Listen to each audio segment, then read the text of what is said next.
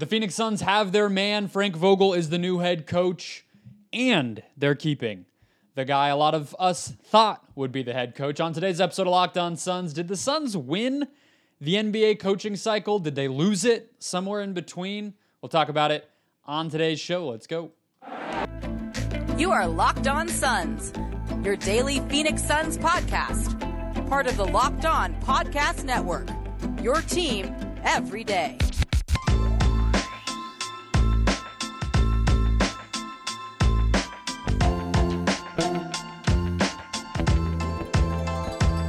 We're back. This is Locked On Phoenix Suns. We're part of the Locked On Podcast Network. And I'm your host, Brendon Kleen, a credentialed media member covering the Suns for the past six seasons, a writer at Suns.com, and the host of the Just Basketball Show wherever you get your podcast. Thanks for making Locked On Suns your first listen each and every day, especially to start your week this week, where there will likely be a coaching introductory press conference some offseason news. We're about two weeks from the draft. Lots and lots of stuff. So hit follow, hit subscribe. Get this show in your feed every single Monday through Friday. Become an everydayer. Today's show is brought to you by Prize Picks.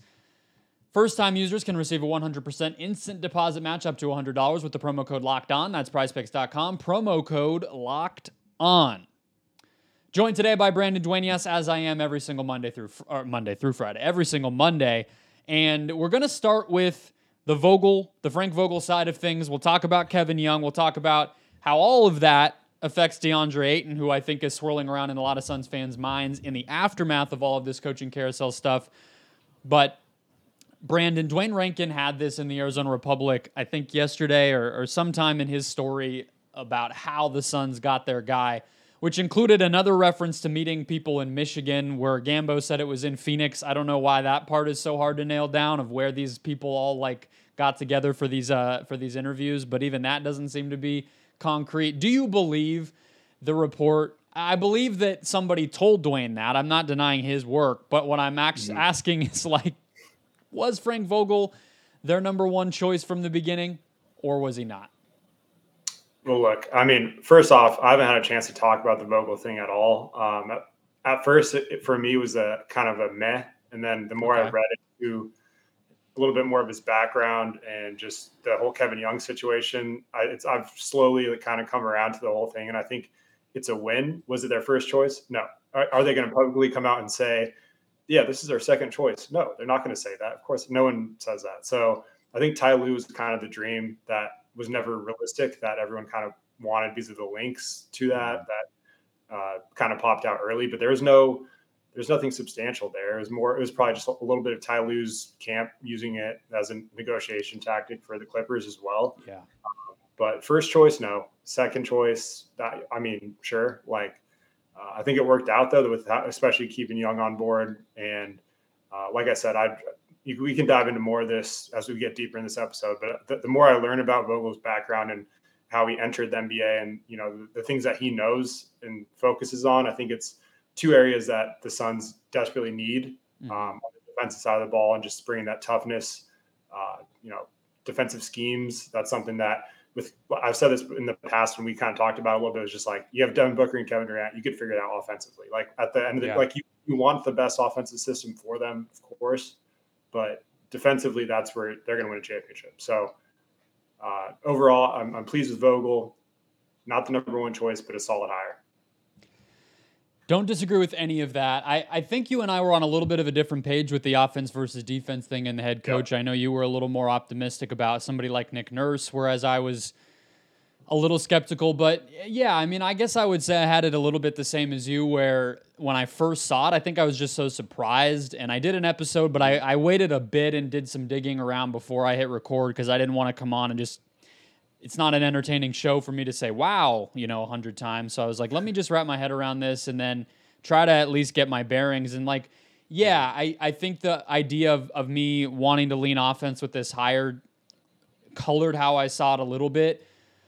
But I do think that the league you at least have to have a certain toughness and and force defensively and I think you have to have some like schematic versatility and I think Vogel has shown between all the places that he's coached at least the you know the good teams that he has both of those. I think the the toughness and, and physicality and force for sure. And then I think with what he was able to do with Anthony Davis and that Lakers team, I think he proved he can do, you know, something a little bit more modern when it's not based around, you know, Roy Hibbert, right? So like I, I I've come around on that and I think there's something to be said for being dominant on one side of the floor.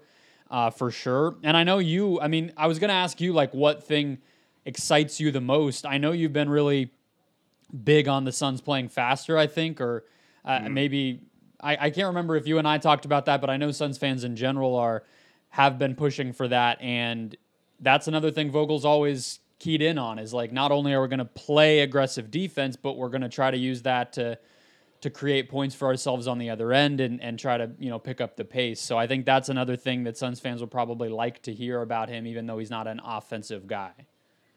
Yeah, I think the best like case scenario was what kind of what happened in terms of keeping Kevin Young on board because he knows the system.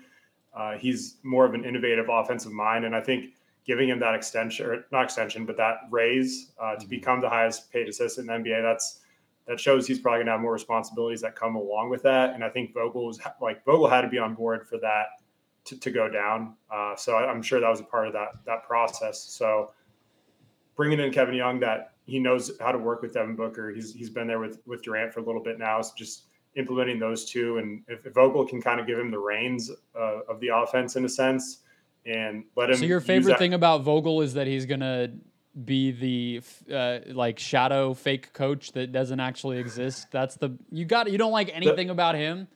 No, the favorite part, my favorite part about this entire how this scenario played out because yeah. my there, with Vogel, I I'll focus on him now. So that was kind of like the offensive side of things. But when it comes to defense and just the schematic uh, attack that we know Vogel uh, is known for and respected for around the league, starting as a scout, a video scout, and with the Celtics in, in the '90s, and, and, working his way up as you know, you know, an assistant coach and and advanced scout, doing doing pretty much all the dirty work, kind of like Erik Spoelstra did for yeah. uh, the Heat as he worked his way up in the league. So he's he's a huge X's and O's guy. Like a lot of people will kind of say he doesn't know anything about offense or he's not offensive minded, but this guy knows a lot of basketball. He knows he could still implement. Uh, you know, it's it's probably not his style or what he's more focused on in terms of having this creative offense, and I think that's that's why I love Kevin Young. Uh, yeah. Coincided with him, so they can kind of use their strengths and and play off each other's weaknesses in a sense, and and hopefully maximize both sides of the floor because that, that's what it's all about. So just the how this entire thing played out to me is is really why I've, grown on the, not only the hiring. He's, he's a championship pedigree coach that has had a top ten defense for in most of his stints outside of yeah. uh, Orlando teams that it doesn't matter who's the coach there; they're kind of screwed either way. So uh, yeah, but overall, I, I, just really think his uh, the tactician uh, defensively that he, he brings to the table is, is going to be awesome. So to to circle back a little bit on that, you know, was he their first choice type of thing? I mean, I know that's not a huge deal because he's the coach anyway now, but like uh, one of the parts of this that I didn't really get to talk about uh, as much as I would have liked in my first show on it that I'm curious what you think on is the idea of coaching, and this will lead us to Kevin Young, right? The idea of of selecting a coach who is not your star player's first choice. Um, like you look at Milwaukee and largely they they went intentionally with the guy that Giannis wanted. Like I, I don't know if that front office and ownership group had its way if Adrian Griffin would have been the guy, but he was because every all the reporting indicates that he was Giannis's pick. So in this case, the Suns aren't doing that. Does that worry you at all? Do you feel like there's a potential for this to create friction that those Booker at least had been, you know, rumored to be a, a, a young guy. We don't really know how Kevin Durant feels, but does that give you pause at all? Does that worry you? Not at all. And there's there's different reasons for it. One, if you just compare the Giannis situation, uh, you know they're in Milwaukee, and it's a lot harder to keep stars in places like that. So they're they're like you know teams like Portland, Milwaukee, those smaller market teams that pretty much have to throw all their their chips in that star to keep them there. Uh, the Suns, as crazy as it sounds to say, now they're a destination team where I think people want to be. Number one, number two, Booker's been through the wringer here. I don't think hiring Frank Vogel is going to be the last straw for him. Not you know at this point. So I feel pretty confident that Booker's going to be content here. Obviously, he's, he's, a competitor, and I don't think the Suns organization or, or any franchise really, unless you're like LeBron James, should build your decision around uh, a player. In, in, their opinion, I think you should factor it in, and it should definitely be in the equation, but it's not the, the determining factor. So I think. Yeah. Uh, good on the Suns to to make the the hire they thought was best for them to win in championships. That, that's what it's about. It's not about what Booker wants. It's not about what Durant wants. Uh, it's it's about what's best for the team, and if that's what they thought was the best fit, then then I'm on board with it. Let's talk about the Kevin Young side of this, and I think there's a way to transition from one to the next. I have one last thing on on Vogel that'll get us to Kevin Young. We'll we'll talk about that next. First today's show brought to you by Prize Picks every day through the rest of the NBA Finals. You can make a pick, make an entry at Prize Picks and get a chance to win a million dollars. One entry placed after 8 a.m. Eastern will be randomly selected each day. Whoever placed that entry will then be given an additional six pick flex with the following payouts. If you get all six right, you get a million dollars. Five correct gets you 80 grand, and four correct gets you 16. Full details can be found at prizepicks.com slash million. You must opt in at that link to be eligible. Once you do, all you have to do is play the game like normal and you could be the lucky winner. If you've not checked out Prize Picks before, Download the app now or go to prizepicks.com, sign up, and use the deposit code or the promo code locked on, that's all one word, to get a 100% instant deposit match up to $100. Meaning if you deposit $100, Prize Picks will match that up to 100 and double it for you. Don't forget to enter that promo code locked on at sign up for an instant deposit match up to $100. Then enter a regular old entry before 8 a.m. Opt in at prizepicks.com slash million, and you could walk away with a million dollars. So one of the things, Brandon, that I uh, was gonna say I liked about Vogel that goes with what you're talking about as far as experience goes. That's that's huge to me too. I mean, he came up with uh, him and Spoelstra became coaches around the same time. Then they obviously had those battles against one another in the the Big Three Heat era. And that was talked about a lot at that time as an interesting pathway in that the video coordinator, younger guys could actually hold their own as as head coaches. And they, I don't think they actually ended up creating a trend. We haven't really seen that elsewhere, but it's noteworthy that that Vogel really cut his teeth doing that. But the other part of his track record or his sort of um, pathway to get here is he has seen a whole lot of different things.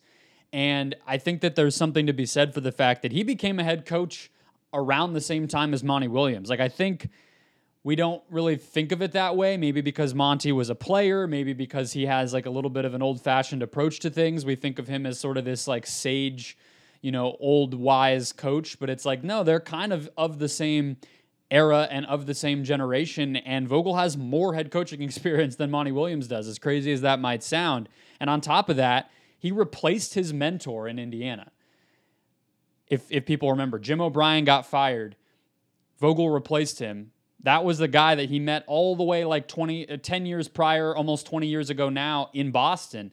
And then Vogel came and, and, and had to take over for that guy and actually took the team, obviously, even further. Then, you know, the magic thing. He gets hired by a colleague, and then that guy gets fired, and then he gets fired afterward. Then he gets to the Lakers, and obviously learns, I'm sure, a ton about how to deal with with superstar coaches and all the rest, and then or with superstar players and all the rest. And then when he uh, obviously gets to the Russell Westbrook portion of his of his Lakers experience, then he's um, put into an even different situation, and and now he gets to Phoenix with a lot of that background. And so I say all of that to say that Kevin Young and whatever happened with those guys, whatever led to Kevin Young deciding to stay in Phoenix and all that, I feel pretty optimistic that Frank Vogel, at least, is not going to have any sort of issue there. And I also would say that Kevin Young chose this. He chose to stay. So I guess I sort of say all of that to say that I tend to agree with you. I'm not worried about the star player side with Booker and Durant, and I'm also not really super worried about how this stuff will play out. Yeah, and, and just getting back to what you said, just about the defensive toughness that he's he's known for in terms of yeah. the, the identity that he brings to the table. It's uh, a lot of that too, like the that Lakers squad he had that was he was pretty much surrounded with uh, LeBron and Anthony Davis with zero shooting by Pelinka in that that past year that he got fired, and yeah. you know a lot of people blame the the lack of offensive creation on him when a lot of that's team construction, and, and same goes for defense. He, he's kind of inherited some more gritty teams, defensive minded teams, so I think. Uh, I, I don't like to put coaches in a box too often. A lot of the times, it's just sometimes it is like if, if a certain coach has an identity, you as a GM, you want to surround them with with their their strengths essentially. But um, I think you saw what he could do with that team that you mentioned earlier with with Kuzma and Caruso and, and all those guys that uh, you know can help and Kentavious Caldwell Pope players like that that bring that that toughness and defensive minded approach, but can also space the floor.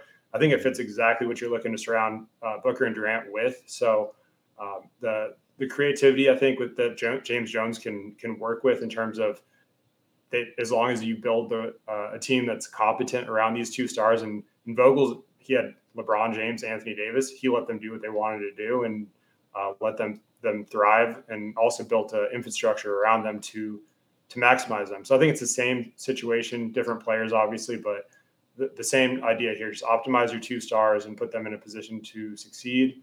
And that that's the exciting part. Is now we're a few weeks away from free agency. The draft is a couple weeks away. Like this is when the fun stuff starts and we can start getting these these outlandish rumors and, and names that will pop up. So the the two things that I feel like I can say for sure about Kevin Young that make me feel good about him is one Devin Booker has vouched for him publicly. There's reporting that he was vouching for him privately. Has a lot of respect for that guy. Mm. That matters, I think. But the other part is just um, I mean, he's been a finalist elsewhere, right? Like that matters. Yep. I don't know how much how much it matters. I don't know how much it really tells us. But those are the two things I feel this, like you this can. will be his last year as an assistant. Sorry to cut yeah. you off. This, no, will be his last year as an for assistant. Hundred percent.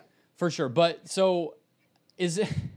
I don't want to be like raining on anybody's parade, and I'm the one who's been talking up Kevin Young, and I think part of why I felt like he would have been a, a good head coach was the continuity and familiarity and um, creativity that I thought he could provide. And I think just having relationships with your star players matters. But I was definitely not sitting here trying to tell anybody that he was going to revolutionize the way that offense is played in the NBA. And I kind of feel like people have gotten a little carried away with like, he's going to be the key to this and the key to that and he keeping him is just it's like well he was the associate head coach last year and the offense wasn't creative enough so what? Like, You know what I mean? It's just sort of like yeah. I'm relieved to see that that all played out well. I'm I'm I'm happy that both Vogel and him are humble enough to just say, "Hey, the best version of this is going to be both of us coming and trying to win a championship together."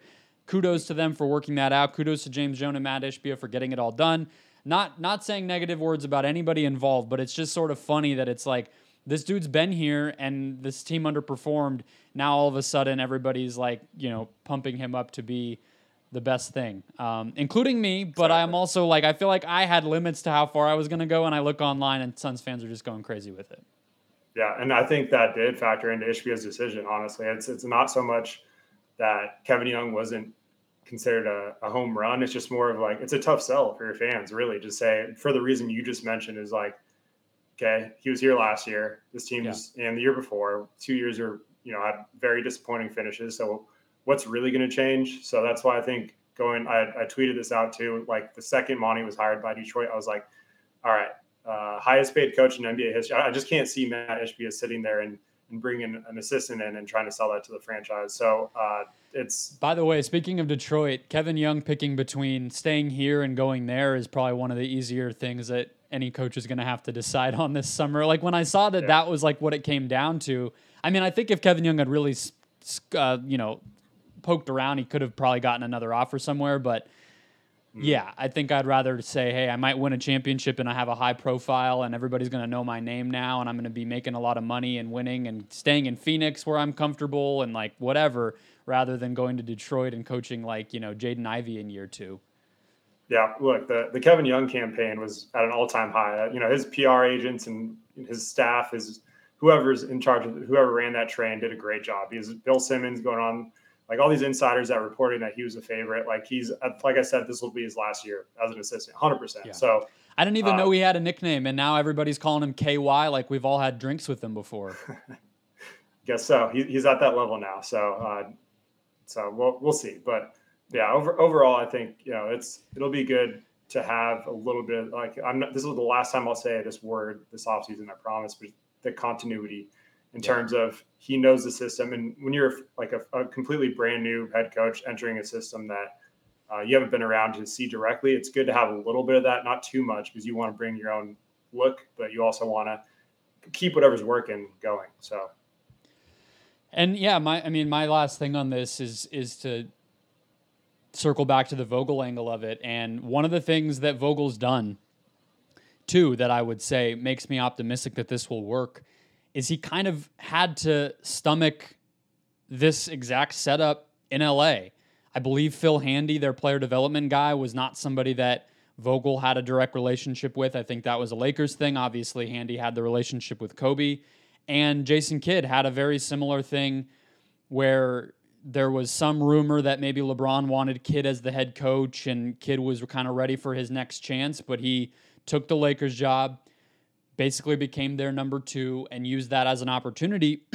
if I can win here, if I can, you know, learn some things, try to adapt my coaching style, you know, take some time, then I'll get another job. And he did. Now he's a coach of the Mavericks again. And so I think it's kind of par for the course in coaching and a lot of sports these days for these types of setups to come along. There's just so much talent in like you know basketball minds and sports minds these days. There's so much infrastructure all across the world for basketball that it's like the idea that there's only 30 people who are smart enough to to make decisions on a team is just a little silly. So but i like that vogel's been one that's already done that. It's not going to be new for him either. Um, so yeah i think everybody's it feels like everybody's aligned. I guess i just hope and to circle back to the question that i asked you about booker like I don't. I, I'm not worried. I think it is the, usually the right thing for management to make its decisions and the players to feel however they want to feel. And I think it's up to the coach to to make sure that all works. I guess I I don't think it'll be uh, Booker's going to ask out because of this or anything insane. But I just think you can't really afford for there to be any sort of friction. You can't afford for oh it took 20 games but now they're feeling each other out. But meanwhile you went like 12 and eight. You know you you really want this season to go well. So uh, we'll see. But the other guy that I think is going to be affected maybe more than anybody else here is DeAndre Ayton. Yeah. Both because of his uncertainty in general, but also that Vogel has had a lot of success with defensive big men. Does that change how the Suns approach Ayton's trade market? We'll talk about that next. First, another quick break. All right, closing out the show from Roy Hibbert to Anthony Davis, Frank Vogel is maybe you could say known for getting the most out of defensive big man, developing schemes around dominant defensive big men. And you could even say, like I kind of did in the initial show I did on this, Brandon, that like he's really revolutionized the league twice now with the way that he deploys defensive big men. I don't know if DeAndre Ayton's quite the generational talent that either one of those two guys were in their eras, but I do think that you could very easily make the case that especially on the defensive end of the floor. Somebody who's willing to be a little more creative and not just have Ayton drop into the paint every time he's playing defense in the pick and roll and everything else. That that could, in and of itself, make Ayton a lot more valuable as a player. Maybe make him worth keeping. What do you think? Yeah, I've seen that discussion a lot, just on on Twitter, online, whatever, and and I think there's definitely some some merit to it in terms of his past and those Indiana teams, like you mentioned, uh, battling the prime LeBron James heat as well as they did when they had no business being in any of those series. Like that speaks alone to like just how great of a job he did with that team. Um, but as far as Ayton goes, like that, I think that works the other way too. Like they, let's say they trade Ayton for a Clint Capela or just some other type of big that is uh, a little bit of, of a downgrade in a sense of, of talent, but fits the role that Vogel's looking for, then I think he can probably make it work. Like what he did with Dwight Howard with the Lakers too, and uh, even JaVale McGee on that team, they he kind of showed that it doesn't really matter which big I get. Like we're just going to make it work. So obviously it has to fit within a system to to an extent, but um, I, I, get the argument honestly. As much as like I, I'm kind of ready to move on from DeAndre at this point personally, but there's a world where I think Vogel if he could get the, the most out of DeAndre, and it's it's going to happen the, this next season. If not, uh, it's it's probably never going to happen at this point, yeah. um, at least defensively. So uh, I think Vogel is probably the right guy if they do end up keeping DeAndre, and there's no trade that that makes sense. Kind of like we talked about in, in, the past, like don't just trade him to trade him. And if that if that's what ha- ends up happening, then I think Vogel's a great fit uh, in terms of that. But but also, like I said, on the flip side, there's there's a lot of, of bigs you can get for pretty cheap that if Vogel can to maximize their their strengths and, and kind of play into that into whatever system he tries to, to build out here, then that's another direction they can go. Yeah, I think the truth is, you know, or the maybe the reality is a little bit between, you know, it's obviously always going to be somewhere in the middle. I don't think I've seen a yeah. lot of NBA media people say already, like, you know, word around the league is this was a little bit of a bet to see what they could get out of Ayton. It's like I think people say stuff like that when they don't know what else to say. It's like sometimes coaches just get hired and you just got to wait and see. It doesn't have to mean something. Um, yeah. But I also think, like you mentioned, Ayton or um, Howard and, and McGee, like if you look, and I did this back uh, at one point related to JaVale, because obviously he was here for a time, and by the end of that Mav series, he was getting DNPs. If you look on both the Warriors teams, although that's less relevant because we're talking about Vogel, but as well as that Lakers championship run. JaVale was getting DNPs by the end of that series, and really Dwight was too in the in the finals. Um, and so I do think a lot of that, what they were able to do defensively, was largely centered on. Um, yeah, JaVale didn't play a minute in the finals, and Dwight played 71 across six games. So they really yeah. needed Anthony Davis to be special. I don't think Ayton is that, but I also think like the for sure, I think what Vogel coming does is that it makes it makes me feel more confident saying that the Suns will retain some type of traditional center rotation. Like maybe there was a world where we got like, you know, 20 minutes at a time of Kevin Durant at the five next postseason. I kind of don't think we get that with Vogel. Like you need some sort of size and center rotation that he can play because I think he wants that. Yeah, for sure. And and I think going back to that point with with the Lakers bigs is the one of the things I liked about Vogel is he's not afraid to change uh, matchup to matchup. So in the playoffs, there are series where he thought it was he could use the bigs. There are series where it, it's better to go with with Davis and, and go a little bit smaller. So I think uh, his ability to adjust series to series is something that we've seen as a little bit of a weakness of Monty's. I feel like sometimes he waits for the weakness to pop up and it costs him a game or two and then he makes the adjustment whereas vogel seems a little more uh, proactive in that sense so that's that's one thing i liked when i was just looking through uh, yeah i mean he bit. to to to emphasize what you're saying so like that that lakers playoff run just to use anthony davis as an example ad mm-hmm. Was basically like blitzing and hedging to take away damian lillard pull up threes then he was yep. guarding Russell Westbrook and trapping when they used Westbrook as a screener. Then he was defending Nikola Jokic. Then he was defending Jimmy Butler. You know what I mean? And like again, yep. Ayton's not the type of guy to do that. But what I think can happen, I actually think somebody like Kevin Durant might really be more of the chess piece that Vogel gets excited about defensively. You know, like oh yeah, how can I really use the personnel that's here to exploit different stuff? And again, I would bet, like you were saying about how the roster changes, like they're going to emphasize, I think, size and defensive versatility with their role play, or somebody like Josh Okogie, right? Like I think those mm-hmm. are the pieces that maybe on this roster, unless they pull off something really unexpected in free agency, I think you're really looking at those guys a little bit more. But like you're saying, the the the innovation and adjustment has been there from Vogel, and I think that's the part that people don't associate with him enough. And I think that's kind of the curse of LeBron James coach. A credit is always going to go to LeBron, right? It's like yep oh, LeBron got his fourth ring. It's like, well, their pathway to get there was kind of interesting, and the coach actually did have to do quite a bit. So Suns fans should be excited about that. That postseason run, if nothing else, showed Vogel can adjust. You're totally right. Yeah, and I'm the other thing with Vogel is just like we kind of hit on before is just the the toughness. Like they're going to go after some dogs in free agency, and that that excites me. That's that's the one thing. Like this team this season, I think was talented enough. If everything clicked and they were healthy, they could have won a championship. I still think that. Uh, didn't work out, obviously, and I think uh, one of the main reasons it didn't was they just weren't tough enough, and, and, they got punked a little bit. They got they couldn't respond to, to punches. They they need to be the ones throwing the punches, and it can't be Booker and Durant. Like those guys are competitive beasts, but they're they're also not supposed to be doing all the dirty work, which is kind of what ended up happening. And so you need guys like you know, let's reunite Caruso with Frank Vogel. Let's let's go out and get some real disruptors that are going to do that dirty work. You know, maybe a trash talker or two uh, to stir things up. Just build build that defensive identity and be an intimidating team outside of Booker and Durant. Uh, I think that's going to be kind of the focus with with Vogel is all of his teams in the past have kind of had that intimidating presence, and, and the Suns last year really, from a talent standpoint, did, but they didn't have that like you know that factor where it's like, yeah. oh no, we got we got to deal with the Suns. So that's that's kind of the, the mindset I'm looking at heading into this offseason. So um, let's James Jones has built, he's been around championships and uh, he's built teams I think that are right there. So now it's if him and Vogel kind of collaborate and get the right pieces around those two, it's should be a lot of fun.